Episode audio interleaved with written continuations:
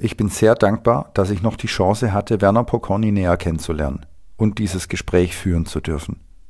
Damit habe ich nicht gerechnet. Kurz nach diesem Interview ist Werner Pokorny am Silvesterabend 2022 verstorben. Am 28. Januar fand die Trauerfeier in Ettlingen statt und viele, sehr viele Menschen haben Abschied genommen und ihm die letzte Ehre erwiesen. Er ist ohne Zweifel einer der bedeutendsten Bildhauer seiner Zeit und hat als Professor und mit seiner Stiftung unzählige junge KünstlerInnen geprägt, ermutigt und inspiriert. Ich durfte Werner Pokorny als sehr herzlichen und interessierten Gastgeber und Gesprächspartner kennenlernen. Und auch wenn ich ihn erst vor kurzem persönlich kennengelernt habe, so hat er doch schon sehr lange einen großen Einfluss auf mein künstlerisches Umfeld. Werner Pokorny und sein Werk wirken weiter. Ich hoffe, dieses Gespräch wird dazu beitragen. In Erinnerung an Werner Pokorny. Hallo, Herr Pokorny. Vielen Dank, dass ich heute hier sein darf. Und ich starte wie immer mit, wer sind Sie und was machen Sie? Mein Name ist, wie gesagt, Werner Pokorny. Ich bin bildender Künstler im Bereich Bildhauerei und äh, habe äh, diese Aufgabe 1972 durch ein Studium in Karlsruhe begonnen und bis heute verfolgt. Sie sind pensionierter Professor. Ist Ihnen langweilig? Äh, nein, es ist mir nicht langweilig. Ich habe sogar zwei Jahre früher aufgehört, um noch intensiver meine Arbeit verfolgen zu können. Das ist schade für die Studenten, glaube ich. äh, erzählen Sie gerne ein bisschen über sich. Wie sind Sie zur Kunst gekommen? War das eine Entscheidung, die schon früh gefallen ist? Haben, wie, wie haben Sie zur Kunst gefunden? Also ich hatte das Glück, dass ich im Gymnasium einen äh, sehr guten Kunsterzieher hatte, den ich bewundert habe und der uns Schülern damals äh, die Kunst relativ nahe gebracht hat. Und mein Wunsch war dann, diesen Beruf ebenfalls zu, äh, zu erreichen. Und ich habe mich dann beworben an der Akademie in Karlsruhe in Stuttgart und habe das Studium in Karlsruhe äh, begonnen und dort auch durchgesetzt mit dem Nebenfach Kunstgeschichte und Kunstwissenschaft und bin dann erstmal zehn Jahre im Schuldienst gewesen in dieser Zeit habe ich allerdings weiterhin meine Arbeiten gemacht. Okay, zehn Jahre als Kunstlehrer am Gymnasium gearbeitet? Ich war zehn Jahre als Kunsterzieher am Gymnasium gewesen und es hatte natürlich auch den Vorteil, dass ich die finanziellen Möglichkeiten dadurch hatte, meine Arbeit zu verfolgen und auch in größerem Maß zu realisieren. Mhm. Ich kenne ganz, ganz viele Kunsterzieher und ich bin da selber zum Teil auch betroffen. Die werden verschluckt von der Schule. Das ist so ein schwarzes Loch. Also es gibt ganz wenig Kunsterzieher, die nebenher noch aktiv an ihrem eigenen Werk arbeiten können. Von der Energie her, von der Zeit her. Wie haben Sie das geschafft? Äh, ich denke, das war einfach die Begeisterung für die Kunst und für die Möglichkeit, eigene Arbeiten herzustellen. Aber was Sie ansprechen, äh, Kunsterzieher als schwarzes Loch, das kenne ich natürlich auch. Man muss sich permanent auch intensiv darum, darum kümmern, genügend Zeit zu haben, noch für eigene Arbeit. Also ich, hat, äh, ich war am Gymnasium in Sinsheim, das ist immerhin 51 Kilometer von hier, bin da jeden Tag hin und zurück gefahren, mhm. aber äh, zurückfahren und nachmittags war Schule vorbei und dann äh, kam meine Werkstatt und die Arbeit. Natürlich nicht jeden Tag, aber so oft als möglich. Okay. Also strikte Trennung zwischen Schule und ja. die blieb dann in der Schule und äh, ich komme heim und... Ja. Also nochmal als, als kurzer Abriss. Sie waren Professor wie viele Jahre? 15 Jahre. 15 Jahre. Sie haben einen Kunstverein gegründet, der prämiert wurde schon als der beste deutsche Kunstverein. Ähm, Sie sind in ganz vielen Kommissionen Kunst am Bau gewesen und weitere Jurys für Kunstpreise. Ähm, Sie haben eine, Ihre eigene Stiftung gegründet. Sie haben den ähm, Hans-Thoma-Preis, den Kunstpreis des Landes Baden-Württemberg für bildende Kunst bekommen und den Verdienstorden des Landes Baden-Württemberg. Sie haben Familie, haben Sie auch? Ja, ich bin verheiratet, habe einen Sohn, der inzwischen in Schweden lebt und äh, wir uns leider relativ selten sehen, aber er auch eine sehr erfolgreiche Karriere hat als Professor für Mathematik. Das ist das Fach, wo ich die größte Niete war. ja, aber das ist ja oft so, dass der Sohn dann um 180 Grad gedreht das macht, was der, ja. ja. was der Vater gemacht hat. Also Sie waren auch noch Familienvater und Ehemann, während Sie Ihre Karriere dort auf die Beine gestellt haben. Ja. Woran erkenne ich einen echten Pokorny? Äh, also meine Arbeit beschäftigt sich seit vielen, vielen Jahren, eigentlich seit Anfang an, mit relativ einfachen Formen, mit der Metapher Haus zum Beispiel in ganz besonderer Weise, weil äh, diese Form eine unheimliche Vielfältigkeit hat in ihrer Bedeutung von Behausung bis zur Beengung, individuell, gesellschaftlich und so weiter. Und das sind die Dinge, die mich natürlich sehr interessieren mhm. und an denen ich zu arbeiten versuche.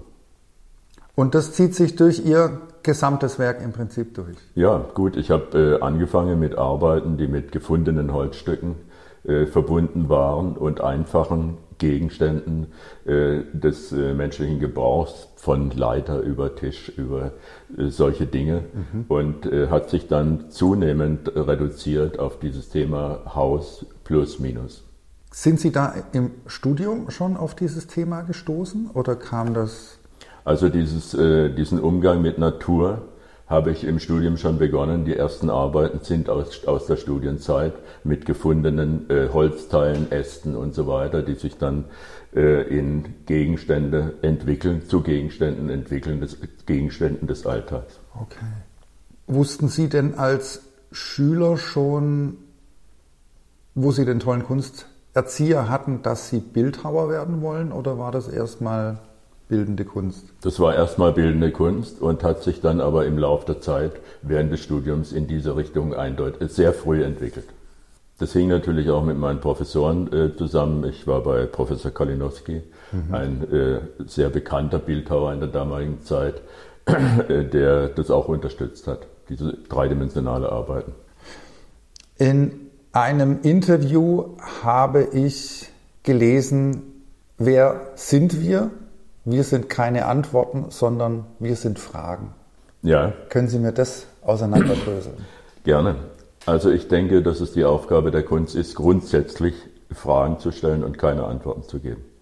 Weil äh, diese Antworten natürlich immer extrem subjektiv und äh, äh, sind und sich nicht auf die wesentlichen Dinge konzentrieren. Ich denke, die Fragestellung ist das Wichtigste, um einfach neugierig zu sein, was ich aus der Arbeit, was ich aus der Arbeit mir gegenüber darstellen könnte. Mhm. Und ich denke, das ist auch äh, für Studierende genauso wichtig, erstmal die Fragen zu stellen und sich dann damit auseinanderzusetzen. Welche Fragen will ich stellen? Das ist das Subjektive daran. Die muss ich erstmal finden. Und das ist meiner Meinung nach auch die Aufgabe der Kunst oder des Künstlers, der Künstlerin, sich zu fragen, was interessiert mich denn an dieser oder dieser Fragestellung besonders. Und darf die dann subjektiv sein oder brauche ich eine gesellschaftliche Relevanz? Also ich denke, dass sie zunächst mal subjektiv sein sollte. Und die gesellschaftliche Relevanz ergibt sich daraus, dass ich als Künstlerin oder Künstler natürlich mit der Gesellschaft arbeite oder auch äh, der Gesellschaft dann letztendlich meine Arbeiten vorstellen, zeigen möchte, um die Fragen weiterzugeben. Die Fragen weitergeben, nicht die Antworten. Nicht die Antworten. Okay.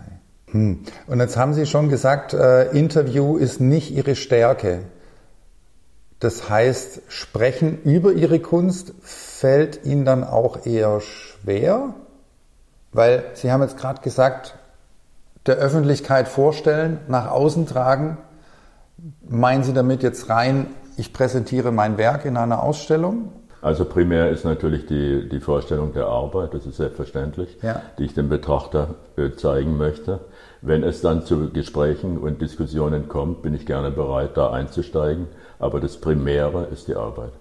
Wie sah das in der Klassenbesprechung bei Ihnen aus, äh, wenn die Studenten vorgestellt haben? Sie meinen äh, in, ähm, in, ihrer, in Ihrer Klasse, in Ihrer Grundklasse? Ja, äh, Im Prinzip äh, genau das, was wir eben so besprochen haben in den letzten Minuten dass, die Studi dass mein Interesse war, dass die Studierenden ihre Fragen finden, was sie interessiert, womit sie sich beschäftigen wollen und äh, das dann auch in der Klasse vorstellen und äh, dann auch besprechen. Okay. Und das, was an inhaltlichen, an, an, an Theorie verbal oder schriftlich kommuniziert wird, sollte sich decken mit dem, was wir materiell vor uns sehen. Äh, ist nicht immer der Fall gewesen, natürlich. Ja. Aber das, äh, damit umgehen ist das Entscheidende. Mhm. Können Sie für Ihr Haus was, was für Fragen werfen die auf? Was für Fragen haben Sie da im Kopf, wenn Sie mit dem Haus arbeiten? Also äh, nochmal zum Grundsätzlichen.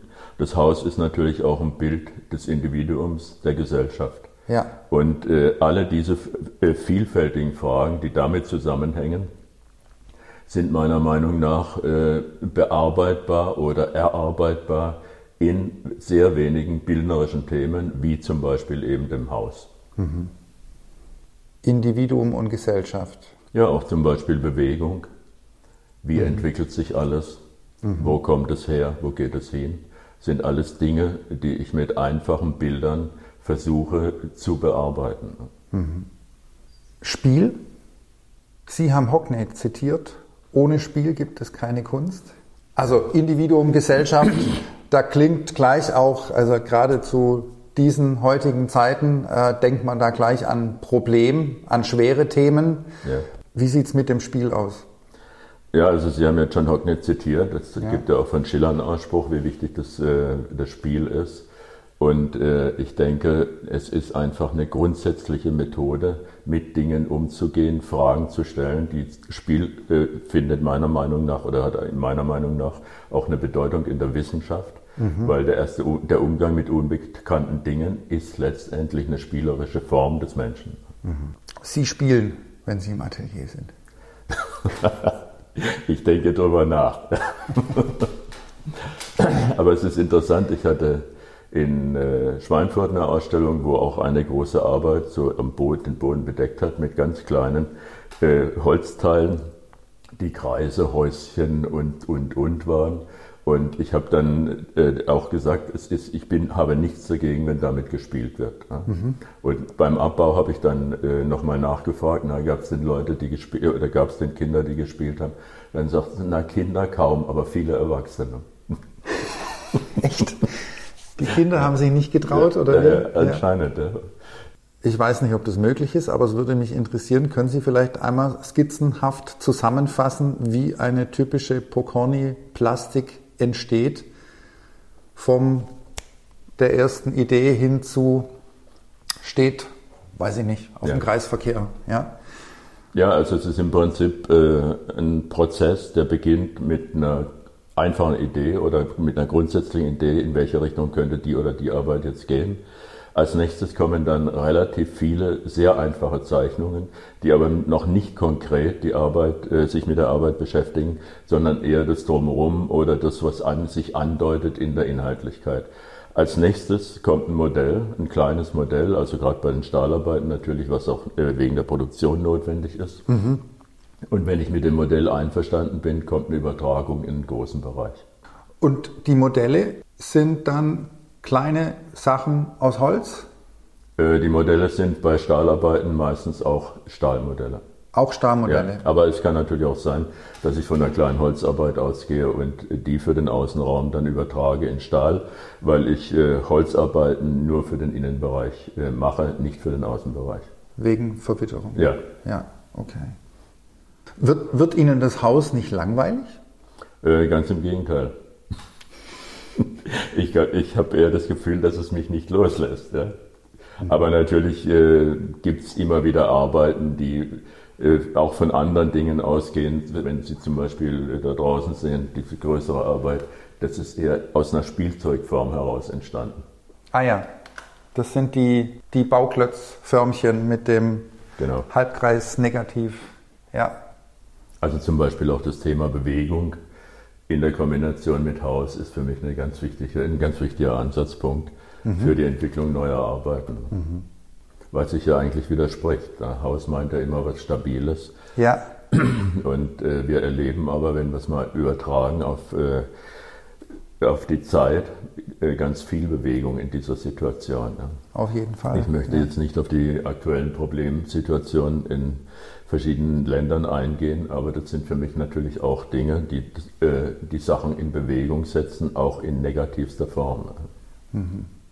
Das Haus als Marke, Wiedererkennungswert, war das hilfreich? bei Ihrer auf jeden, Karriere? Auf jeden Fall, weil äh, ich denke, dass es eine Form ist, die in, gerade in dieser extrem reduzierten Form eigentlich für jeden Menschen sofort klar macht, um was es sich handelt. Ja, also man braucht jetzt keinen kein, kein zwölfseitigen Katalogtext, Nein, um nein. einen Zugang zu Ihrem Werk zu finden, Ja. sondern das ist direkt und unmittelbar. Sie arbeiten mit, ich habe zwölf Galerien gezählt auf Ihrer Homepage. Haben Sie einen Manager, der da die Kommunikation mit Äh, Also ich habe glücklicherweise eine Frau, die sich mit ganz vielen solchen Dingen auskennt und natürlich auch Kontakte pflegt und so weiter. Und auch mein Werkverzeichnis und die, die rein technischen Dinge, Finanzen und so weiter. Aber äh, ansonsten mache ich das natürlich auch selber. Wobei diese zwölf Adressen, die Sie jetzt haben, das heißt, es sind äh, Galerien, nicht unbedingt Galerien, mit denen ich permanent zusammenarbeite, sondern mit denen man im Abstand von zwei, drei Jahren immer wieder mal was macht. Ja. Trotzdem will das ja gepflegt und auch versorgt sein. Das ist ja. richtig, ja. ja. Und wie viel von den zwölf haben Sie, wo Sie regelmäßig ausstellen? Ja, also regelmäßig, äh, das kann ich eigentlich grundsätzlich nicht sagen. Eine Galerie, wo ich regelmäßig ausstelle, gibt es eigentlich nicht, weil das auch meiner Meinung nach keinen Sinn macht, wenn sie jährlich immer wieder auftauchen. Aber eine Galerie, mit der ich sehr intensiv zusammenarbeite, ist zum Beispiel Schlichtenmeier in Stuttgart. Okay, also hinter, wie heißt hinter jedem starken Mann steht eine noch stärkere Frau. Ja, kann ich gerne unterschreiben. Okay, ja. Ha haben Sie sonst noch Assistenten oder äh, wie, wie, wir waren vorher bei, dem, bei der Skizze des Arbeitsprozesses. Ja. Wo wirken da noch andere mit? Ja, also bei großen Stahlarbeiten, äh, die stelle ich zwar noch zusammen, aber die Schweißarbeiten übernimmt dann ein Kollege in der Werkstatt. Zusammenstellen heißt?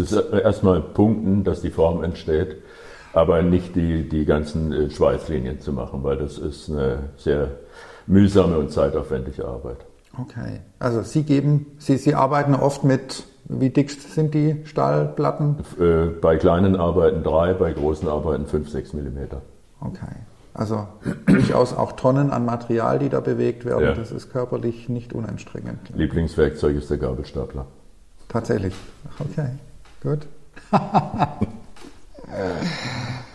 äh, wie sieht ein typischer äh, Werner Pokorny Arbeitsalltag aus? Gibt es den überhaupt? Äh, also den regelmäßigen Arbeitsalltag gibt es eigentlich nicht, weil es natürlich viele andere Dinge auch noch zu tun gibt, auch mal äh, Ausstellungen anzusehen und so weiter. Aber der Arbeitsalltag sieht so aus, dass ich äh, morgens in die Werkstatt gehe und am äh, späten Nachmittag wieder rauskomme. Gerne genauer. Wann, wann, wann stehen Sie auf? Typisch künstlermäßig um kurz vor halb zwölf?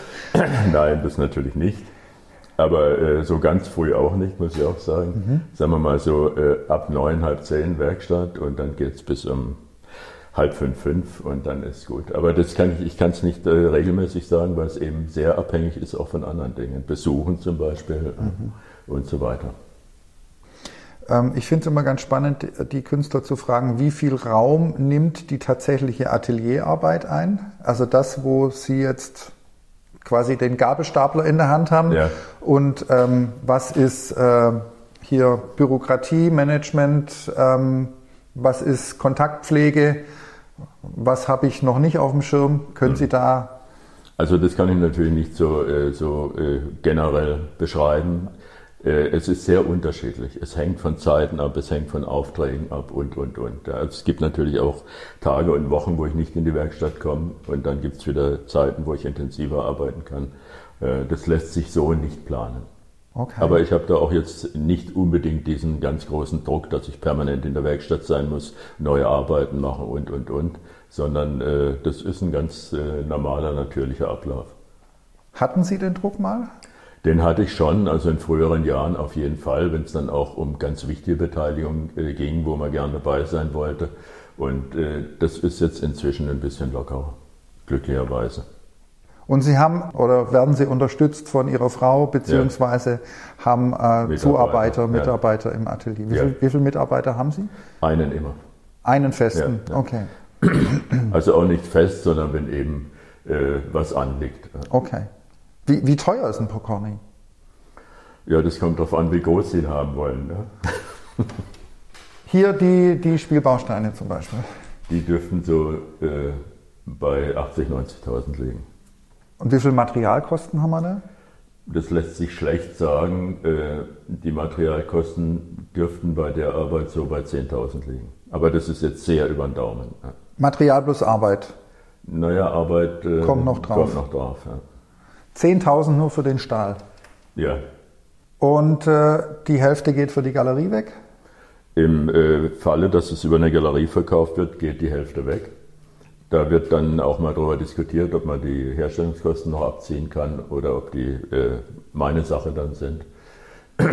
ja. Und äh, was übrig bleibt, muss natürlich versteuert werden. Weil diese offiziellen Verkäufe gehen nicht ohne Versteuerung, das ist ganz klar. Und wie kann man auch ein Proconi einfach so aus dem Atelier rauskaufen oder bevorzugen Sie lieber den Verkauf über die Galerie? Auf jeden Fall über die Galerie. Äh, auch wenn jemand im Atelier sich was aussucht, äh, geht es dann über eine Galerie. Wie entscheiden Sie, welche Galerie dann ein Stück vom Kuchen abbekommt? Äh, das kommt, äh, hängt damit zusammen, woher der Interessent oder der Käufer kommt. Was wiederum heißt, dass Ihre Galerien einen guten Job machen und die Leute ranholt für Sie. Das natürlich auch. Ja. Ja, Da wären wir auch bei einem spannenden Thema. Viele Künstler meinen ja, wenn ich in einer Galerie bin, kann ich mich zurücklehnen bzw. mich im Atelier verstecken. Äh, Ich bin jetzt nur noch für die Produktion zuständig. Sehen Sie das auch so? Äh, nein, Sie das hatten ich, schon angedeutet, Ja. dass Sie auch viel Kontakt pflegen. ja, das würde ich äh, nicht unbedingt so sehen. Also wäre natürlich äh, nicht die schlechteste Methode, wenn man gar nichts mehr mit diesen Mhm. offiziellen Dingen zu tun hätte. Aber ich denke, die, dieses Kontakt äh, beibehalten und äh, sich darum kümmern, spielt schon eine große Rolle auch in der Kunst. Wie, wie halten Sie Kontakt, ohne dass das künstlich indem oder sich, aufdringlich ist? indem man sich eben ab und zu mal trifft, telefoniert oder bespricht und, und, und. Halten Sie Kontakt auch zu Sammlern und Kunden? Nein, das weniger. Das weniger. Das weniger, ja. Eher zu Galeristen, anderen Künstlern, ähm, Ja. Mitstreitern. ja. Ja, also auch wenn ich schaue, was da für Leute bei Ihnen im Stiftungsrat sitzen, merkt man, Sie sind extrem gut vernetzt. Ja gut, ich meine, das hängt natürlich mit äh, verschiedenen Funktionen zusammen, die ich im Laufe der Jahrzehnte hatte. Ja. Ob das Künstlerbund ist, Kunststiftung oder sonst irgendwas. ja.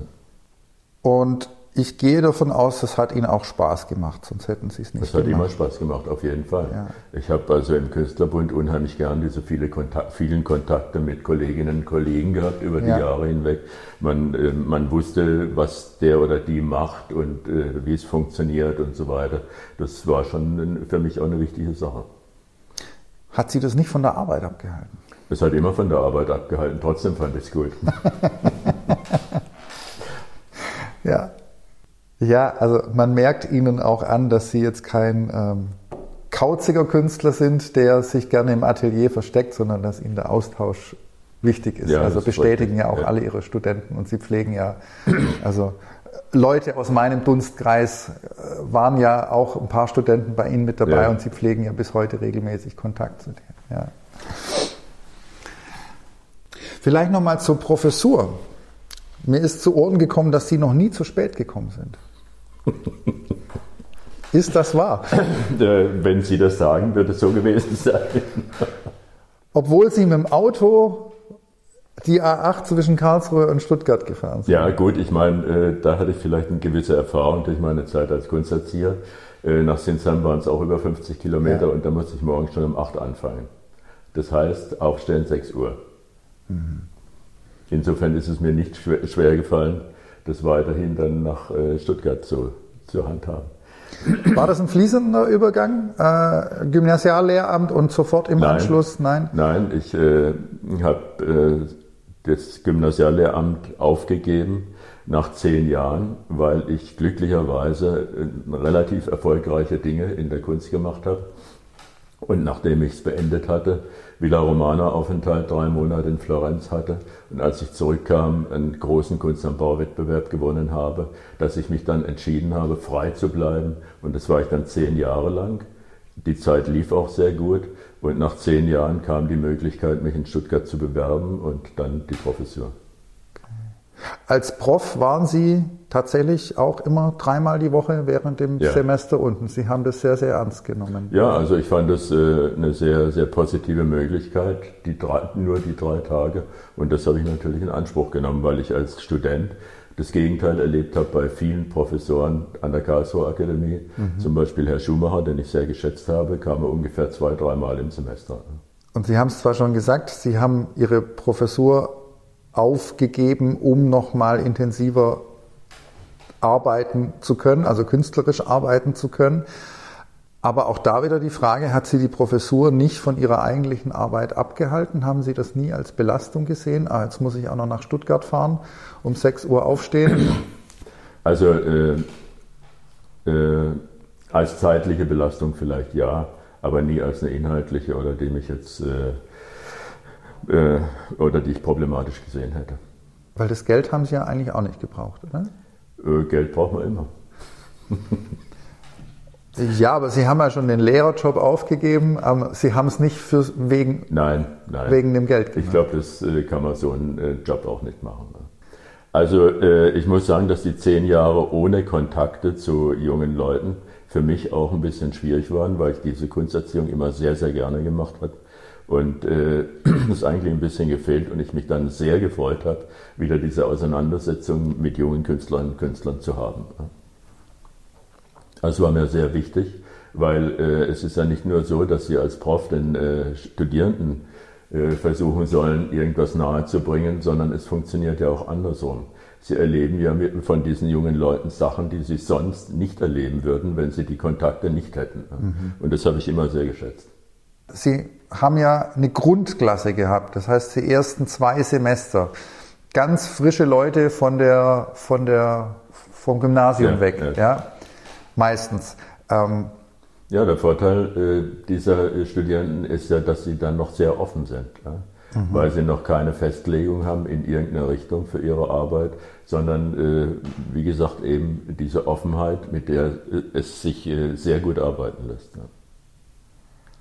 Und was für, ja, schwierig zu sagen, aber mir fällt jetzt das Beispiel vom Daniel Bärstecher ein, der in ihre Grundklasse kam ähm, und dann laut seinen Erzählungen auch erstmal sehr unglücklich wurde, weil er klassisch bildhauerisch gearbeitet hat und gemerkt, äh, das ist nicht seins. Ja.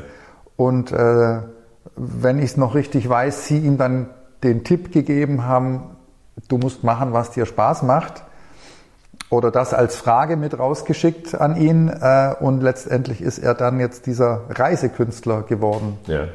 Ähm, sehr schön, Daniel Bärstecher ist ein sehr schönes Beispiel für diese Offenheit, die die Kunst eigentlich zulässt. Ja. Von diesem Ansatz, den Sie eben gerade äh, angesprochen haben, dass er sich damit äh, nicht sehr wohl fühlt, den dreidimensionalen Bereich zu arbeiten und dann zu Dingen kam, die es in dieser Form bis daher eigentlich noch nie gab. Ja. Hm. Ist Ihnen das wichtig, dass bei der Kunst Dinge passieren, auch die es vorher noch nie gab?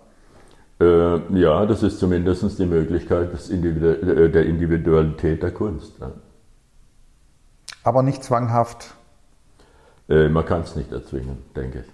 Aber ich glaube schon, dass es ein wesentlicher Aspekt ist. Ein, ein, ein Qualitätskriterium ja, für ja. Sie. Ja, ich habe hier noch so ein ein, ein Textfragment. Sie haben als lehrender Professor eine ganze Generation junger Bildhauer ein neues Selbstwertgefühl für die Möglichkeiten autonomer Plastiken vermittelt. Sehen Sie das als Ihr, Ihr Werk als Professor, äh, Horizont, Bandbreite zu schaffen? Auf jeden Fall. Also was Sie jetzt vorgelesen haben, ist eine sehr optimale Version von dem, was ich vielleicht leisten konnte. Aber äh, es trifft äh, es durchaus. Ja. Ja. Hat das mit Glück auch zu tun? Also ich denke, äh, Kunst hat immer irgendwo mit Glück zu tun, äh, zur rechten Zeit an der richtigen Stelle, zur rechten Zeit die richtige Arbeit und so weiter und so weiter. Also das spielt neben allem inhaltlichen, formalen etc., glaube ich, auch eine große Rolle. Wir, wir brauchen Glück, um damit erfolgreich zu sein.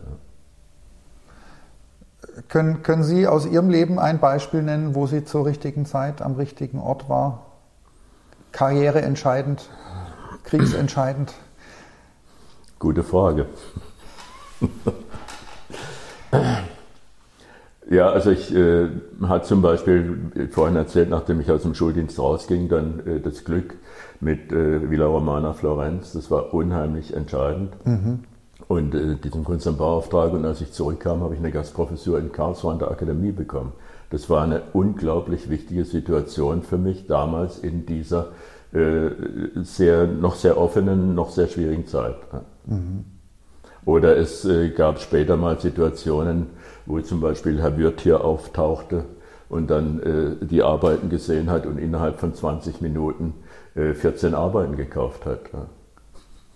Das waren natürlich Glücksfälle, die einen einfach jetzt nur im materiellen Bereich natürlich, aber die einen dann erstmal wieder für eine lange Zeit ruhig gestellt haben, was mhm. finanzielle Themen angeht. Ne? Da kann man gut schlafen. Ja. ja.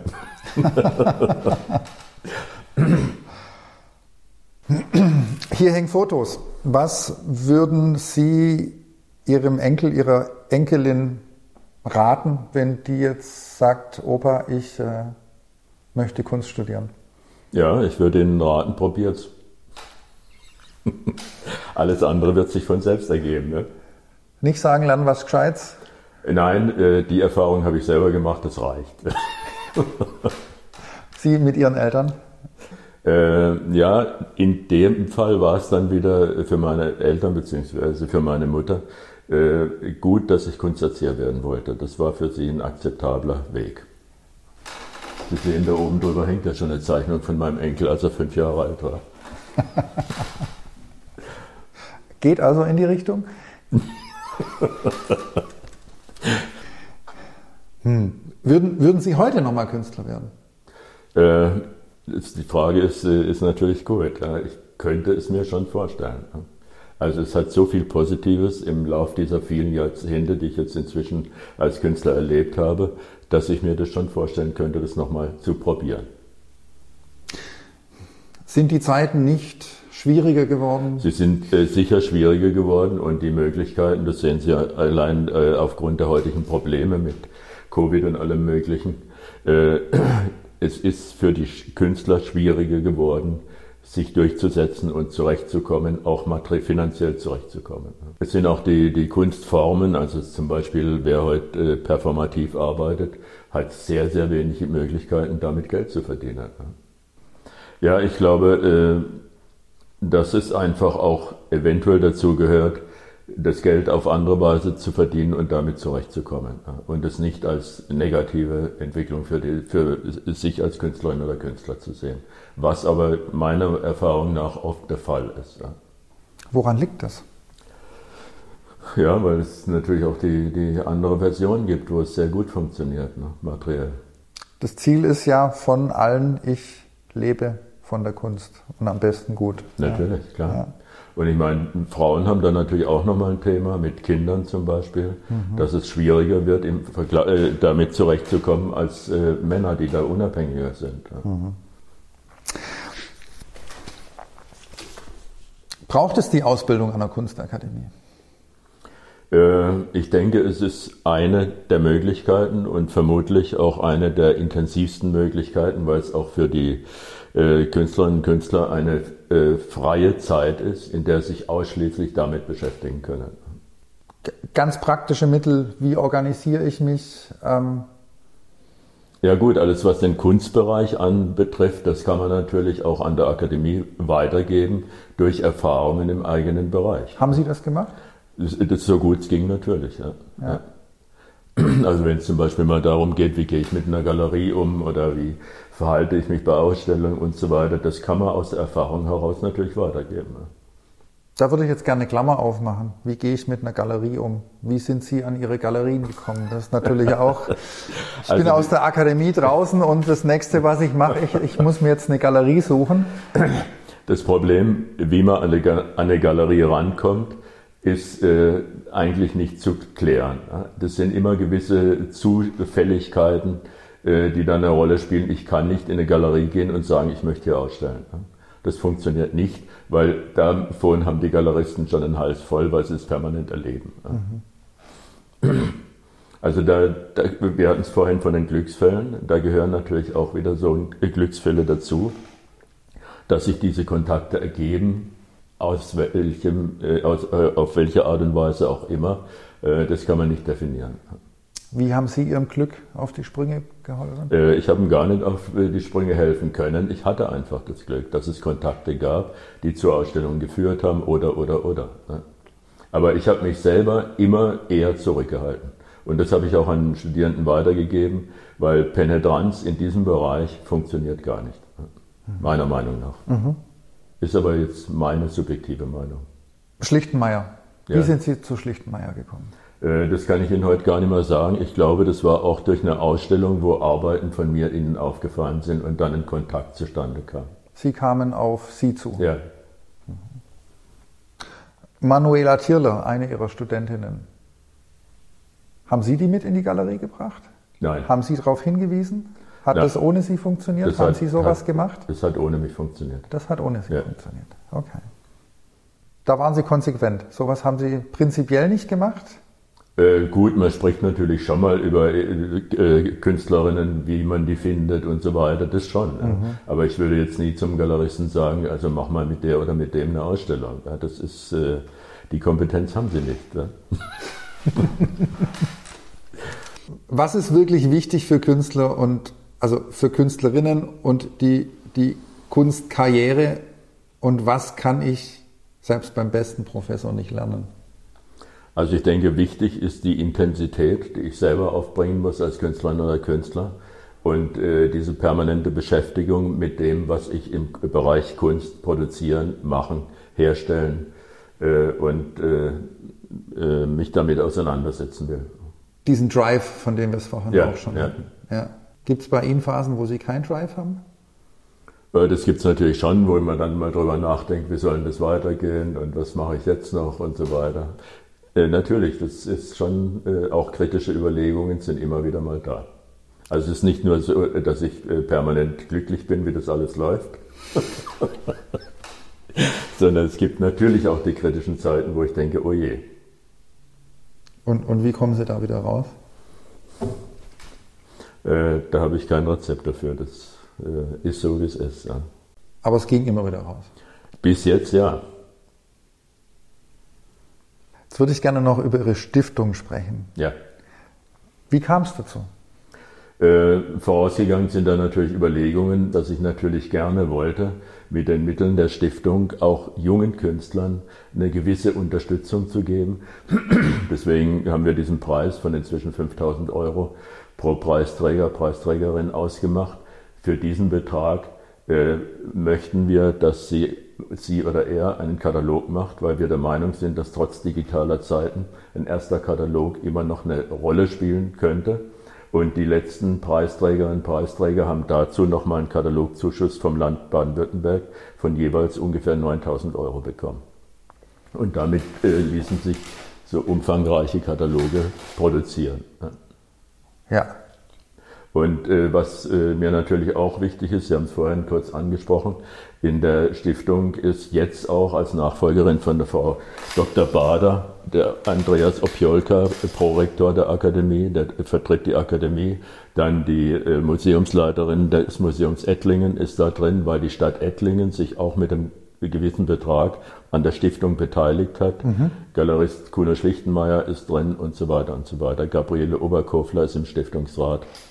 Und äh, das heißt, dass wir auch in den Diskussionen unserer, unserer jährlichen Treffen äh, so grundsätzliche Themen wirklich äh, fachkompetent diskutieren können. Was muss ich denn tun, um in den Genuss der Stiftung zu kommen? Wie funktioniert das? Äh, ich habe das auch auf Stuttgart bezogen, weil Stuttgart war meine Akademie. Mhm. Und ich habe die äh, Kollegen, die im 3D-Bereich arbeiten, also äh, gebeten, jedes Jahr einen Vorschlag zu machen äh, von einer Studentin, ehemaligen Studentin oder Studenten. Ja. Also es müssen äh, Studierende gewesen sein, die schon die, äh, die Akademie hinter sich haben, ein, zwei, drei, vier Jahre Ja. Und äh, unter diesen sieben, sind sieben, sieben Vorschlägen wählen wir dann aus. Okay. Das heißt, die aktuellen Mitarbeiter an der Kunstakademie, die, ähm, machen die dreidimensional arbeitende Studierende betreuen, ja, machen ja. die Vorschläge. Wobei wir jetzt bei der letzten Sitzung gerade entschieden haben, dass wir das jetzt vom dreidimensionalen lösen, weil diese äh, Eingrenzung ist eigentlich nicht mehr aktuell. Ja. Mhm. Und wenn Sie einen äh, Christoph Jankowski oder so jemand nehmen, das sind keine rein dreidimensional arbeitenden Künstler, sondern die sind in vielen Bereichen tätig. Mhm. Und deswegen werden wir diesen Kreis jetzt etwas erweitern mit den anderen Kolleginnen und Kollegen, die Malerei und, und, und machen. Okay. Heißt aber, ich muss in Stuttgart studiert haben. Ja, Sie ich habe es auf Stuttgart, Stuttgart, bezogen. Okay. Also wir haben das vorher lang überlegt, welchen äh, äh Kreis könnten wir ansprechen. Was auf keinen Fall in Frage käme, wäre eine freie äh, Ausschreibung zu machen, weil es ist unmöglich, äh, 100 Bewerbungen zu bearbeiten. Mhm. Ja.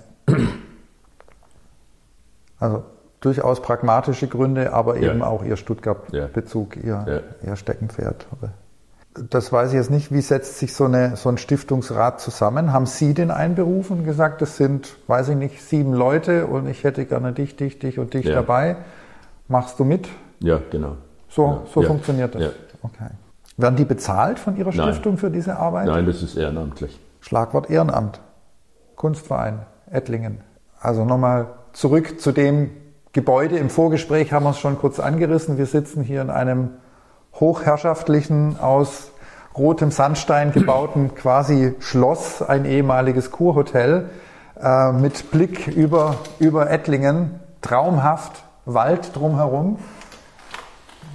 Wie, wie kommt man zu so, einem, zu, zu so einer Residenz? Dieses Gebäude Wilhelmshöhe war als Hotel gebaut, hatte im Dritten Reich verschiedene Funktionen als Sportheim und so weiter. Nach 45 war es Altersheim bis 1977 und stand dann sieben Jahre leer. Und die Stadt Ettlingen hat sich Gedanken gemacht, was sie mit diesem zunehmend verfallenden Gebäude anfangen könnte, äh, bis dann ein Kollege von äh, mir auf die Idee kam, hier eine Ateliergemeinschaft äh, zu gründen. Und wir haben dann die Stadt Ettlingen angefragt, ob wir dieses Haus in Erbpacht bekommen würden.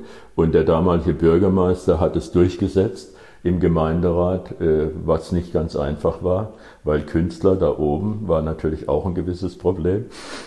Und wir haben das Gebäude dann zwei Jahre lang renoviert und sind mit einer Gruppe von neun Künstlerinnen und Künstlern hier eingezogen. Wir haben alle unsere Ateliers und Wohnungen hier.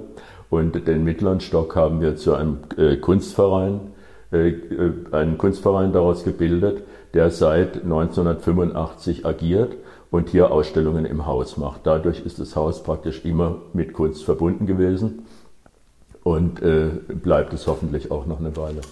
Wie kamen Sie auf die Idee, einen Kunstverein zu gründen? Also der damalige Bürgermeister hat es äh, zur Bedingung gemacht, wenn wir die Wilhelmshöhe bekommen, sollte irgendwas passieren mit Kunst. Mhm. Er selber war sehr oder ist sehr kunstsinnig äh, und hat es dann auch die Möglichkeit gesehen, dass wenn hier schon Künstler einziehen, es dann in die Richtung weitergeht.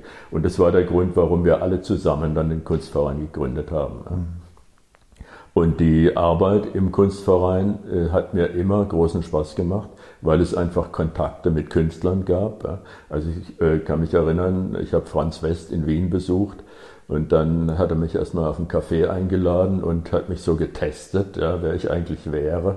Und irgendwie habe ich anscheinend nicht ganz falsch geantwortet und dann hat er gesagt, ja, ja, ich mache mit. Und hat hier eine Ausstellung gemacht, erst mit seinen Studierenden, der war damals in Wien an der Uni, an der Akademie. Und äh, das hat ihm so gut gefallen, dass er dann gesagt hat, ich mache noch mal eine. Neo Rauch hat hier eine Ausstellung gemacht ja, und es waren viele sehr renommierte Künstler schon da. Wir haben so ein Programm gehabt, einmal oder haben es noch, einmal im Jahr jemand sehr renommiertes und ansonsten jüngere Künstler. Ja. Von ja. Anfang an? Von Anfang an. Mhm. Also Schumacher war einer der ersten, der hier ausgestellt hat. Mhm. Und äh, dieses Modell haben wir auch äh, weiterhin. Wir haben jetzt gerade eine Anfrage gekriegt von Marcel van Oden, der Rektor jetzt in Karlsruhe ist, dass er die Jahresausstellung seiner äh, äh, Studenten hier machen möchte und im Museum im Schloss in Ettlingen. Also was natürlich super toll ist. Ja, ja. Und wir hoffen, dass es so auch weitergehen kann. Und das lief von Anfang an? Das lief von Anfang an, ohne Unterbrechung bis jetzt. Okay. Und Sie hatten gleich Publikum? Ja, es, also äh, wir haben 250 Mitglieder und äh, bei den Ausstellungen, den renommierten Ausstellungen, äh, ist es immer sehr gut besucht, wobei im Moment ist es natürlich schwieriger, das ist klar. Erstens ja. hatten wir jetzt eine riesen Baustelle da vor dem Haus gehabt, äh, über Monate, da war das, die Ausstellung eigentlich eingestellt und jetzt hoffen wir, dass im nächsten Jahr wieder gut weitergeht. Ne? Was haben Sie denn noch vor? Was steht noch auf der Agenda? Was für Pläne haben Sie? Was ist Ihnen noch wichtig? Was wünschen Sie sich noch? Also was ich mir wünsche, dass ich noch äh, eine Zeit lang äh, arbeiten kann, meine Arbeit verfolgen und es wird sicher nicht mehr in einem ganz großen Bereich sein, das ist klar, weil äh, das Komische bei Bildhauerei ist ja, dass es auch an die körperlichen Kräfte geht, mhm. zumindest in der Form, wie ich gearbeitet habe oder arbeite. Aber ich hoffe, das noch eine Weile machen zu können und auch äh, zum Beispiel im äh, Kunstverein aktiv zu sein und mich um verschiedene künstlerische Belange äh, kümmern zu können, wenn die Frage danach kommt. Mhm. Ähm, Gibt es noch ein so ein, wie nenne ich das jetzt, Großziel, das auf Ihrer Wunschliste steht? Nee, also mit Großzielen bin ich immer vorsichtig. Ah ja, spannendes Thema. Wie gehen Sie das an? Keine zu großen Ziele setzen? Ja, sondern äh, eher ein bisschen abwarten, was kommt und gucken, wie man damit umgehen kann. Und also äh, diese überzogenen äh, Ziele möchte ich nicht. Oder die verfolge ich nicht. Also, dass ich jetzt äh, in New York im MoMA ausstelle, das muss nicht sein. mhm. Mm, viele Leute brauchen das für ihre Motivation. Brauchen Sie das nicht? Äh, also so eine selbst aufgehängte Karotte, hinter der man hinterherläuft? Eigentlich weniger. Also ich habe mir immer gefreut über Sachen, die, die sich ergeben haben. Äh, ich war zum Beispiel in Busan gewesen, zum Wettbewerb eingeladen. Das, da konnte ich überhaupt nichts dran drehen. Das ergab sich von alleine. Und solche Sachen, die machen dann natürlich richtig Freude. Aber wenn ich da ewig denke, wann, wann wäre ich denn jetzt dort mal eingeladen, dann ist das nur frustrierend. Was raten Sie jungen Künstlern, die so denken und frustriert sind? Äh, Sie meinen, die, die immer die großen Sachen vor sich haben und das passiert nicht? Naja, also ich kenne einfach viele, die sich, äh, die sich sehr vergleichen, ähm, die viel sehen, wie toll das bei anderen läuft ja. auf Instagram. Mhm. Da sieht man ja auch nur ja. das, was läuft und ja. nicht das, was nicht läuft. Ja, mhm. aber ähm, man kann das, also selbst äh, Erfahrung ähm, an der Schule, ja, ja. Ähm, betrifft jetzt nicht nur Kunst, sondern, sondern alle Lebensbereiche. Aber ich merke schon auch bei, äh, bei bildenden Künstlern, was, was jetzt gerade Instagram und äh, große mhm. Ziele und ja. äh, Wünsche und wenn ich das nicht erreicht habe, dann zähle ich nicht zu den Guten, ähm, mhm. was das mit, mit einem Selbstbild macht und dann ja. natürlich auch mit einer Motivation, damit mit einer Produktion. Ähm. Mhm. Also ich denke, man darf da sicher nicht blind mit umgehen. Aber äh, nur solche Illusionen zu haben oder nur immer zu denken, ich muss das, muss das, äh, ist auch ein bisschen problematisch, weil es oft auch sehr frustrierend sein kann, wenn es dann nicht eintritt. Ja. Sondern ich denke, im Mittelpunkt steht immer die eigene Arbeit erstmal. Ja. Sich mit der zu beschäftigen und äh, die Gedanken, die damit verbunden sind, äh, denen nachzugehen und zu sehen. Sind Sie auf Instagram? Nein. Gar nicht? Nein. Auch nicht indirekt über Assistenz? Nein, nee, ich denke, das ist die nächste Generation. Herr Pokarny, das war sehr kurzweilig. Vielen Dank für Ihre Offenheit, für Ihre Zeit.